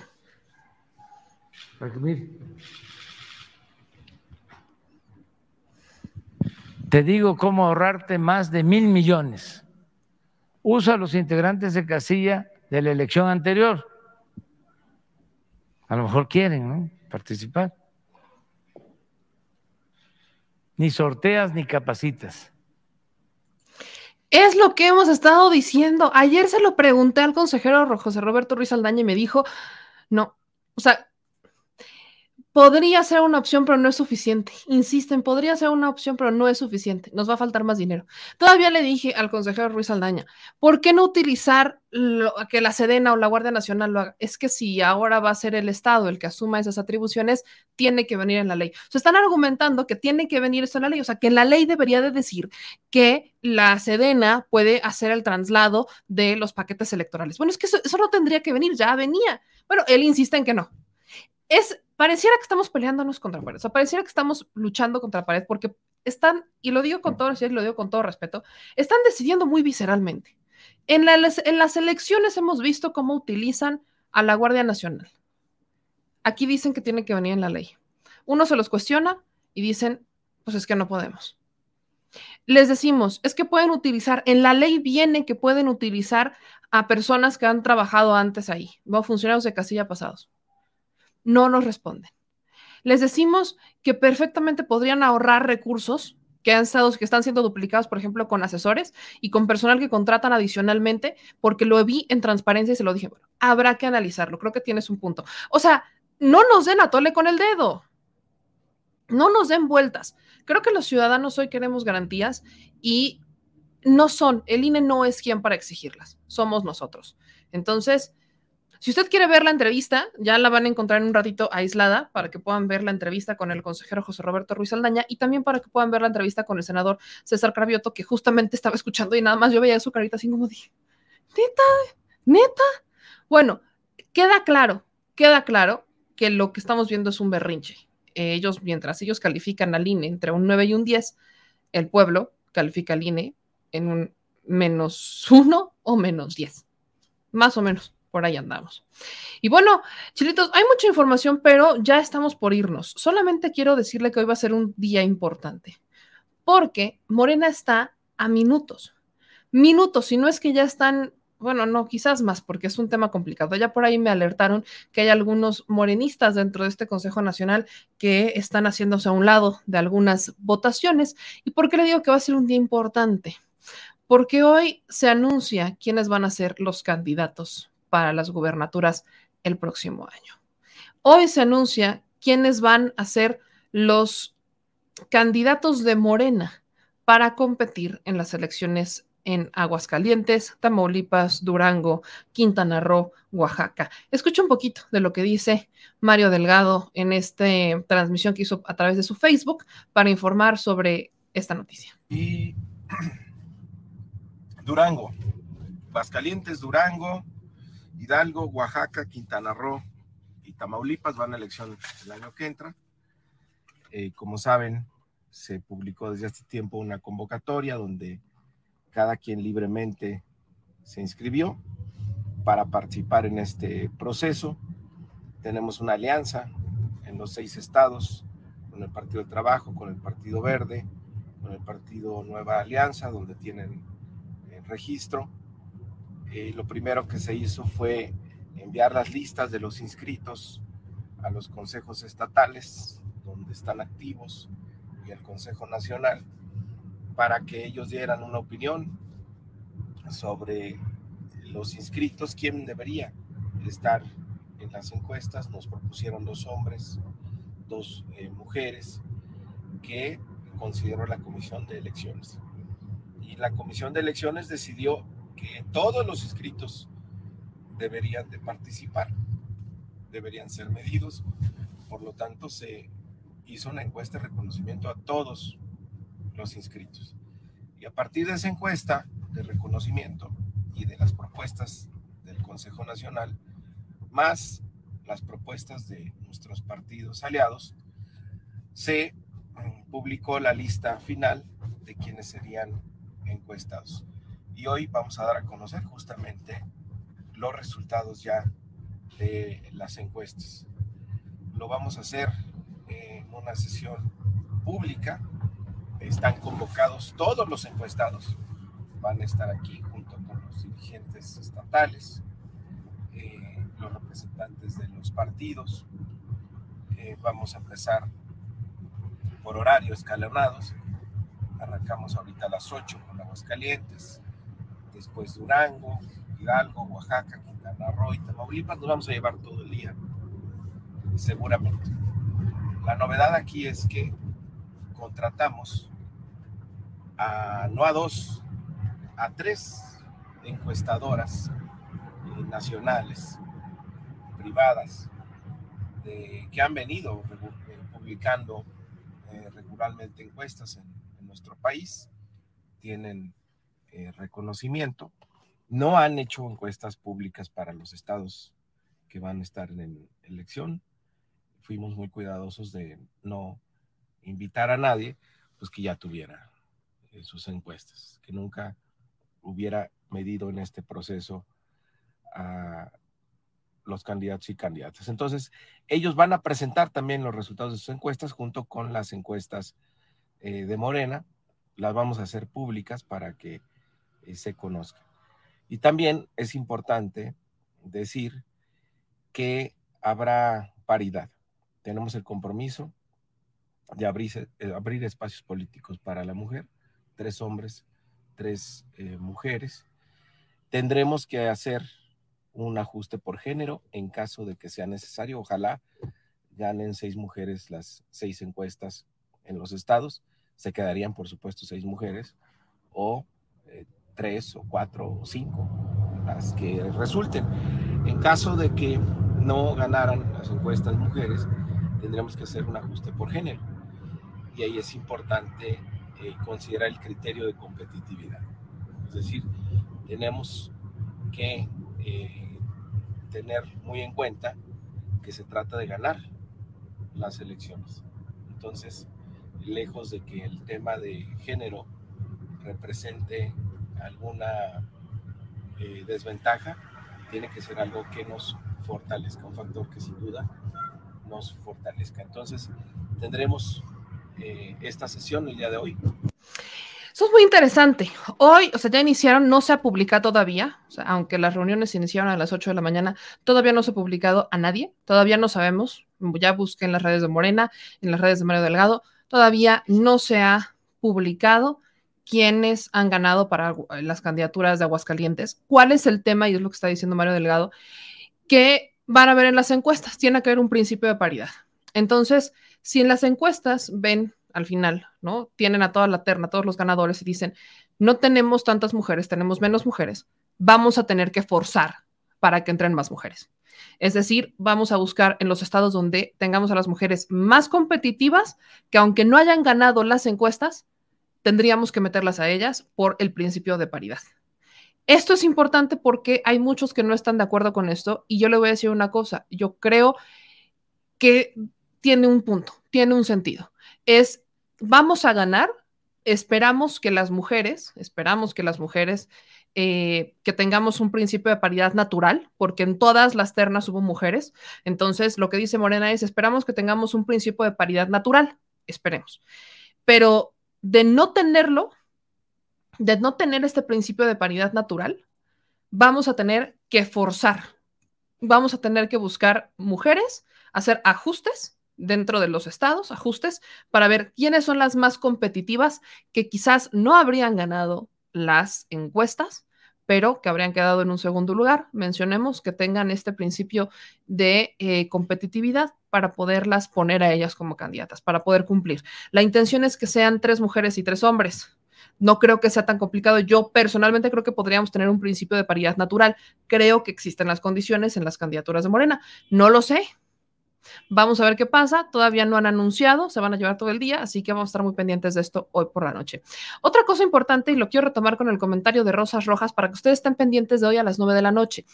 Eh, les dije, les platicé que ayer habíamos cambiado el Wiki Frisbee, algo que tenemos todos los martes, un programa con el doctor Héctor El Frisbee, lo habíamos cambiado. Tiene una razón de ser el por qué lo cambiamos. Pues eh, platicamos el doctor Frisbee y yo, y vimos que todavía hay muchísima información e infodemia sobre Cancino. Acá el comentario de Rosas es que pues no le permitieron volar a Estados Unidos, a lo que hemos estado diciendo. Estados Unidos no está aceptando a las personas que llegan con Cancino, con una vacuna que no esté validada por la OMS, eh, como es Cancino o Sputnik. Entonces, esto ya se sabía, ya se los habíamos dicho, pero parece que esto está por terminar y estamos muy cerca de que acabe. ¿Por qué? El día de ayer, el doctor Héctor L. Frisby publica este hilo, que es lo que él y yo hemos platicado, en donde nos habla sobre una noticia que va a estar circulando próximamente y tiene que ver con Cancino. Ya estamos próximos a obtener los datos de la fase 3 de la vacuna Cancino. Se va a comprobar entre protocolos el momento, el momento epidémico del estudio, el poder estadístico, el número de casos, los controles, el placebo utilizado, la definición operativa de eficacia, la definición, este, el método utilizado para cuantificar anticuerpos, la, este, los anticuerpos cuantificados, los puntos de corte, quién hace el análisis y ahora este, este es como el quién es quién de Cancino. Esto es importante porque muchos estuvo retrasando esta información. Vamos a hablar en la noche sobre esto. En la noche vamos a hablar sobre este tema. Creo que es muy importante para aquellos que han estado compartiendo tanta infodemia sobre Cancino, como lo fue en su momento Univisión Investiga, que fue la propia Pineda Ramírez a confrontar a Hugo López Gatel sobre el tema de Cancino. Este, es importante que hablemos sobre ello, sobre todo para aquellas personas que están preocupadas, porque incluso he escuchado a muchos que me están diciendo que les están poniendo dosis de refuerzo de Cancino. Oigan, yo les he dicho, no hay dosis de refuerzo de Cancino. O sea, Cancino no es una dosis de refuerzo. Todavía no hablamos de esto y el propio Cancino lo dice. Cancino, es Cancino Biologics México dice, como biofarmacéutica, desconocemos el calendario de refuerzos a quienes hayan recibido la unidosis de nuestra vacuna contra la COVID-19 en México. Te recomendamos acercarte a las autoridades. ¿Qué están diciendo? No saben cuál es el calendario de refuerzo, no lo conocen porque el gobierno mexicano está aplicando dosis de AstraZeneca. Todas las dosis de refuerzo son AstraZeneca. Vamos a preguntarle hoy al doctor Héctor Frisby, sobre todo aquellos que son maestros en la frontera, que me han dicho es que a mí ya me pusieron mi dosis de refuerzo, yo soy maestro en la frontera, me pusieron mi dosis de refuerzo con AstraZeneca y me la pusieron, ya, ya tengo la dosis de refuerzo, aunque no cumplo los 60 años. Entonces, vamos a platicar de estos temas que siguen generando mucha especulación y mucha infodemia, porque creo que son interesantes para empezar a combatir esta infodemia que se propaga un día sí y al otro día también, sobre todo con estas vacunas. Vamos a ver ahora sí quién es quién. Otra cosa hablando de vacunas, por ahí me preguntaban, aquellas personas que quieran participar en el estudio clínico de la fase 2, este, aquí está para la vacuna patria. ¿Cuál es el, qué es lo que se necesita si usted quiere participar en el estudio clínico? Vivir en la Ciudad de México, tener 18 años o más, haber recibido con al menos cuatro meses de anterioridad un esquema de vacunación completo de cualquier vacuna contra la COVID-19, no haber presentado enfermedades respiratorias durante los últimos 21 días, no estar embarazada ni lactando, contar con un buen estado general de salud. En caso de presentar alguna enfermedad crónica, debe estar controlada por al menos de tres meses previos al inicio del estudio y no estar participando en otro protocolo protocolo de estudio.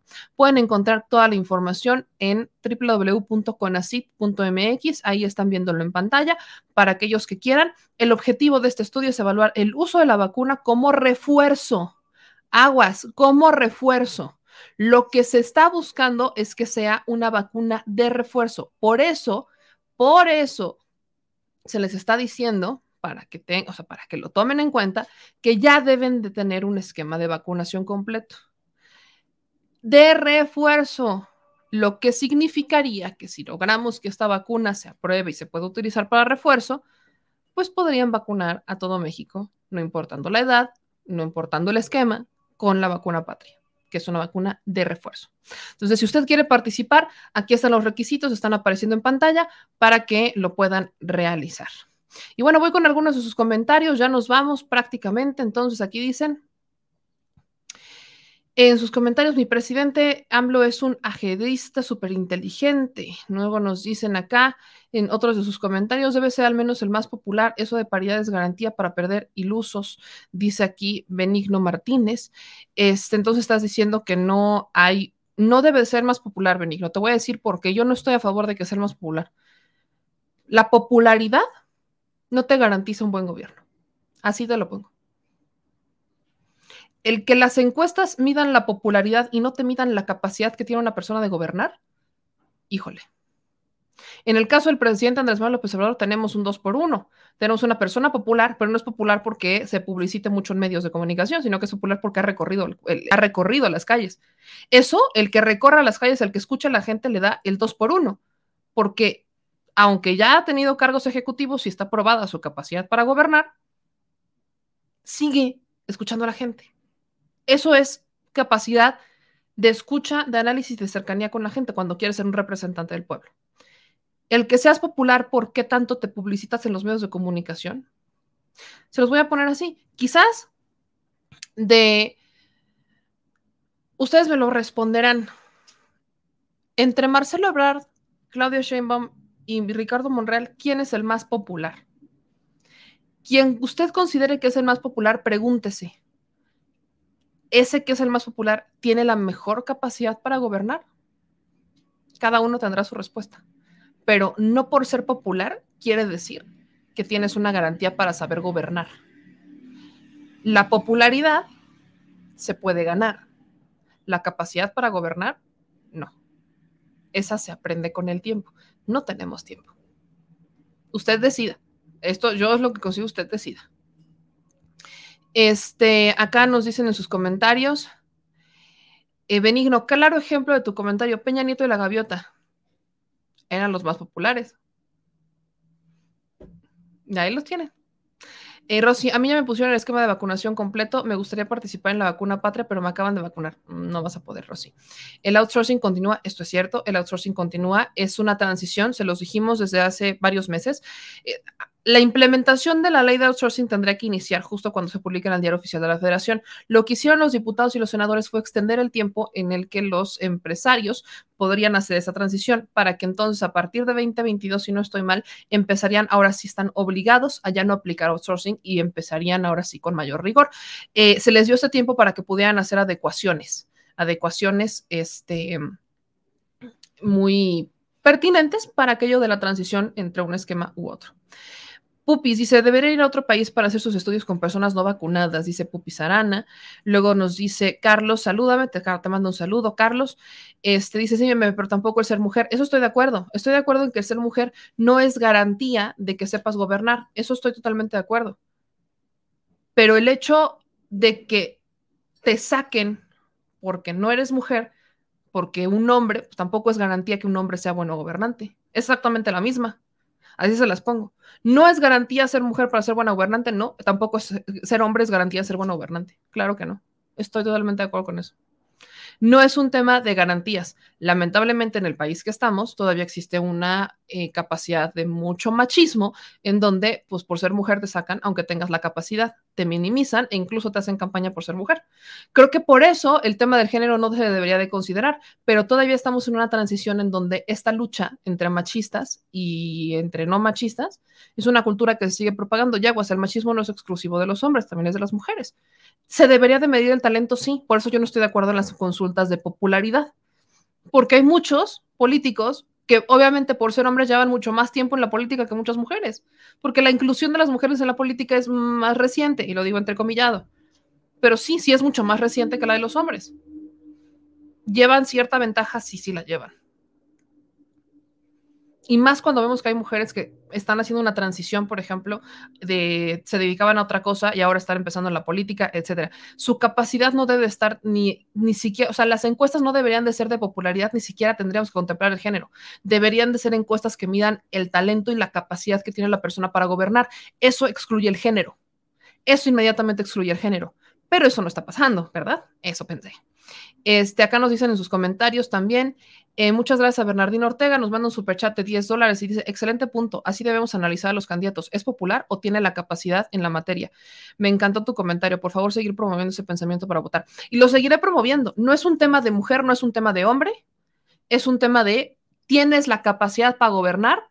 No me importa si eres popular, la popularidad se puede crecer. Hay mecanismos, están las redes sociales, hoy tenemos a la gente que está participando activamente. O sea, ¿tienes la capacidad para gobernar? No me importa si eres popular. Tendríamos que, tendría, tendría que existir un cierto una cierta coincidencia entre la popularidad y la capacidad para gobernar bajo el esquema de representante, porque tendrían que ser cercanos a la gente. Y si eres cercano a la gente, te conoces, y si te conocen, eres popular. Pero no siempre es así. No por ser popular quiere decir que eres buen gobernante. Eh, nos dicen acá en sus comentarios. Em, más bien hay mucha ignorancia, estoy de acuerdo. Dice Mapachín, soy hipertenso controlado, tengo 58 con esquema completo, quiero participar. Pues métete a la página de Conacit, www.conacit. Eh, aquí está. Se las pongo por aquí. www.conacit.mx. Lo voy a dejar en pantalla para aquellos que lo quieran seguir viendo. Ahí lo pueden ver. Eh, otro ejemplo es Samuel García y su esposa, disque populares. Dice, de esos tres que mencionaste, será popular en la Ciudad de México, pero en la Nación no. Prefiero a Rocío Nale o a la Buen Rostro. Marcelo ya tiene experiencia, pero no me agrada. Prefiero a Noroña o a eh, no sé quién es HEE, e, pero ahí están sus comentarios. Dice, Morena tiene candidatos, los demás no tienen. En eso también estoy de acuerdo. Em, capacidad para gobernar con perspectiva social para el caso de Morena, gran comentario. La fiscal de la ciudad no es muy conocida y da más resultados que el fiscal general. Gran comentario. Eh, Noroña es el que está recogiendo el apoyo de la gente en todos los estados porque él sí va a verlos, aunque no lo incluyan en las encuestas, igual hicieron así hablo en su tiempo. Noroña al 100 dice aquí Juan Miranda, pero hablemos de los estados, hablemos de los estados. Angelina, me leíste la mente, no, popularidad no es igual a capacidad. Yo por eso estoy en contra de las encuestas de popularidad. Creo que las encuestas, vaya, si le quieren hacer en popularidad, está bien que sea uno de los ingredientes, órenle, pero creo que en las encuestas para definir a un gobernante tendría que estar encuesta de capacidad, encuesta de popularidad, encuesta de resultados, medición de resultados de los cargos que ha tenido, este, índices de corrupción, no sé, creo que deberíamos empezar a pedirle más a nuestros partidos políticos, creo que deberíamos empezar a pedirles más para que nos digan realmente quién nos va a gobernar, que les hagan exámenes psicológicos, que les hagan exámenes, este, si quieren, académicos, para saber mínimamente cuál es su grado de estudios o cuál es su especialidad. No es obligación, aguas, no tendrían por qué tener un doctorado o una maestría porque tampoco es garantía, pero si quieren hacer un estudio de realmente quién nos va a gobernar y un análisis bien extenso, creo que perfectamente nos podemos dar ese lujo. Creo que nos podemos dar ese lujo, creo que es necesario, es necesario. Muchas gracias a AND que nos manda este, un super chat de 5 euros. Saludos desde Alemania. No nos llamen chilitos, gracias. Chili Livers. ¿Les gusta más? Es que aquí nunca nos ponemos de acuerdo. Entre los que no les gusta que les diga chile banda, entre los que no les gusta que les diga chilitos y entre los que ahorita no sé si les gusta que les diga chili livers. No sé, pero ustedes propongan, siempre les digo propongan, solamente que tenemos que tener un nombre que nos identifique, que nos haga banda, que nos haga unidos. Ustedes decidan. Yo soy meme fan. Muchas gracias, Ana Ruiz. El presidente es un caso uno, único, popular, sabio, ético, este, y mucho más. Eva Patricia, ya me dio te apoyaría para tu candidatura en el INE. Hashtag, al INE no le gusta tu comentario. Estaría interesante. Miren, eso sí no lo descartaría. Me encantaría, sí me encantaría. No tengo los requisitos, eso lo digo en serio. No, porque para estar dentro del INE sí necesita ser un cargo mucho más especializado. Este próximo año, ustedes lo saben, yo no he concluido mis estudios de licenciatura porque pues nos tocó entrar al quite con el trabajo y llegó un punto, existe una población que pagaba, trabajaba para estudiar, este es mi caso, trabajaba para pagarse los estudios y que las necesidades se fueron haciendo cada vez más grandes y tuvo que trabajar cada vez más tiempo y por eso tuvo que poner en pausa sus estudios. Bueno, esa generación soy yo. Hay algunos, no somos muchos, son como somos como la clase media. Nunca nos visualizan como que mm, porque nosotros tenemos la oportunidad en algún momento de decir, quiero retomarlos, puedo dejar esto o no. Bueno, les, les cuento todo esto porque después de muchos intentos, este será el año, este será el año en el que empecemos otra vez con nuestros estudios. Tengo que pagar, ¿no? La deuda que dejamos en la escuela pasada para sacar los documentos, ver la revalidación y este y continuar con mis estudios. Es algo que tengo pendiente porque obviamente estamos siempre con el ánimo de capacitarnos, de buscar cada vez más herramientas. He estado en distintas, he estado en, vaya, apenas estuve en un diplomado sobre salud pública, sobre eutanasia y suicidio asistido por una organización internacional. Tengo ciertos eh, conocimientos por la, este, por organizaciones internacionales, me, interesaba mucho eso, pero no es lo mismo tener una carrera, una licenciatura, un título, porque obviamente vienen las maestrías, vienen posgrados, o sea, hay cosas que para especializarte cada vez más te piden tener la licenciatura y pues vamos a, vamos a entrarle de nuevo, vamos a entrarle de nuevo, así que échenos todas las porras porque 2022 se viene, se viene sabroso, se viene sabroso con mucho trabajo. Eh, dicen acá, inespecializados en qué? En robar. No, sí se necesita, sí se necesita ser una, sí se necesita tener una especialidad en, en, electoral. Claro que se tiene. Y se especializan dentro del servicio. Hay un servicio de carrera en el Instituto Nacional Electoral. Claro que se puede. Pero vamos a ver, vamos a ver. Eh, ¿Qué estudié? Yo estudié comercio y negocios internacionales. Me quedé en el último semestre. Em, ahí teníamos un tema medio, le conozco al tema aduanero, le conozco a la metodología de investigación, porque en negocios internacionales tienes que saber sobre investigación de mercados. Entonces, le, le entré mucho a esta parte, no, la neta es que no me gustó, soy honesta. Este, me gustaba mucho el tema de relaciones internacionales. Yo quería estudiar en el CIDE, fíjense, yo quería estudiar en el CIDE. Tienen una carrera que es sobre política y relaciones internacionales, ciencias políticas y relaciones internacionales. Esa era la carrera que yo quería estudiar, pero este, pues, ¿cómo? O sea, no, no quiero hablar del CIDE, no quiero hablar del CIDE porque, pues, ¿cómo les explico? Que uno no más, este, si no tenía ciertos privilegios, pues no entraba al CIDE, pese a que es pública. Pero bueno, yo me mantengo al margen de lo que digan ahí. Así que, este, estudié eso, me quedé en el último semestre me quedé en el último semestre, ya no lo pude concluir y tampoco lo pude pagar, entonces ahora han pasado ya algunos ayeres y necesitamos retomar los estudios, ya no quiero, ya no, definitivamente el área de negocios, eh, negocios como este no es lo que me interesa, vamos a buscar otra cosa eh, más ad hoc con lo que estamos investigando en estos momentos, a lo que nos estamos este, dedicando. Pero bueno, hay una maestría en periodismo político que está en el CIDE también. Esa sí me gustaría mucho tomarla, pero bueno, vamos a ver qué pasa. Eh, dice Sofía, yo hice mi licenciatura ya casada y con un hijo trabajando y atendiendo a mi casa. Así que adelante, eso es mi Sofía, así le vamos a hacer nosotros sin el hijo, ¿verdad? Pero muchas gracias por las porras, porque muchos de nosotros les buscamos justamente por ahí, entrándole, aunque estamos haciendo mil y un cosas, ahí, ahí andamos, ahí andamos.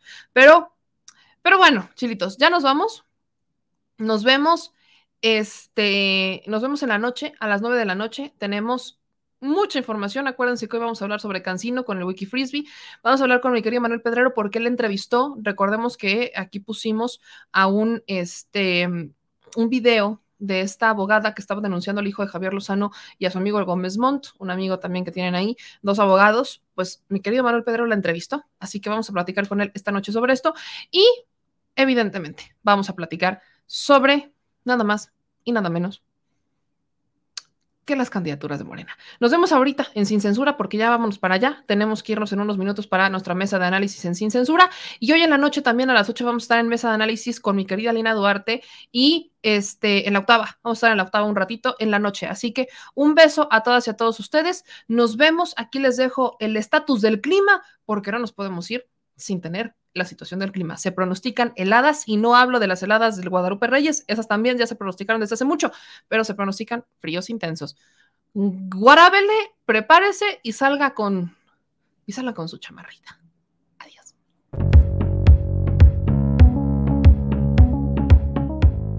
El Servicio Meteorológico Nacional de la Conagua le informa el pronóstico del tiempo. Este día, la entrada de humedad del Océano Pacífico, Golfo de México y Mar Caribe ocasionarán lluvias e intervalos de chubascos en el oriente, sur y sureste de la República Mexicana, así como en la península de Yucatán. Por otra parte, una circulación anticiclónica en niveles medios de la atmósfera ocasionará disminución de las lluvias sobre la mayor parte del territorio nacional, así como un ascenso gradual de las temperaturas diurnas. Sin embargo, mantendrá ambiente frío a muy frío con heladas matutinas en zonas del norte, centro y oriente del país.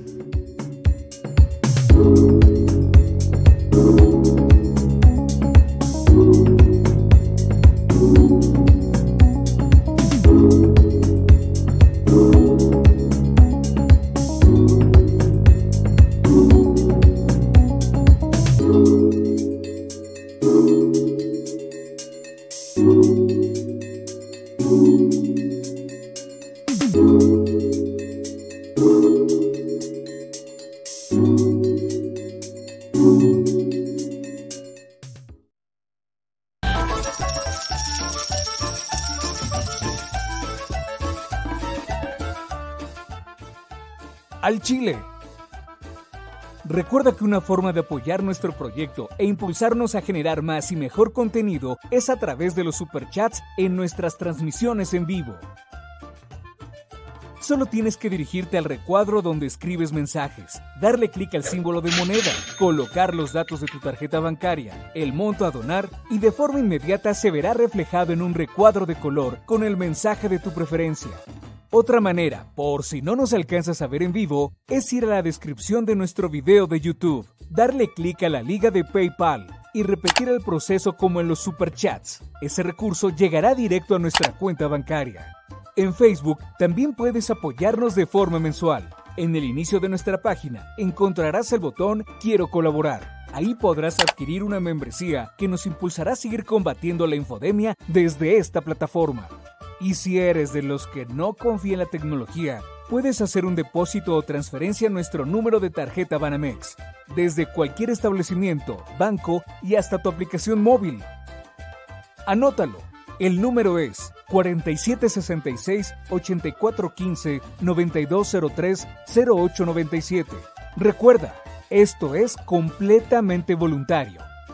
Y es una forma de apoyar e involucrarte más con este proyecto independiente. Hazlo tuyo y comparte.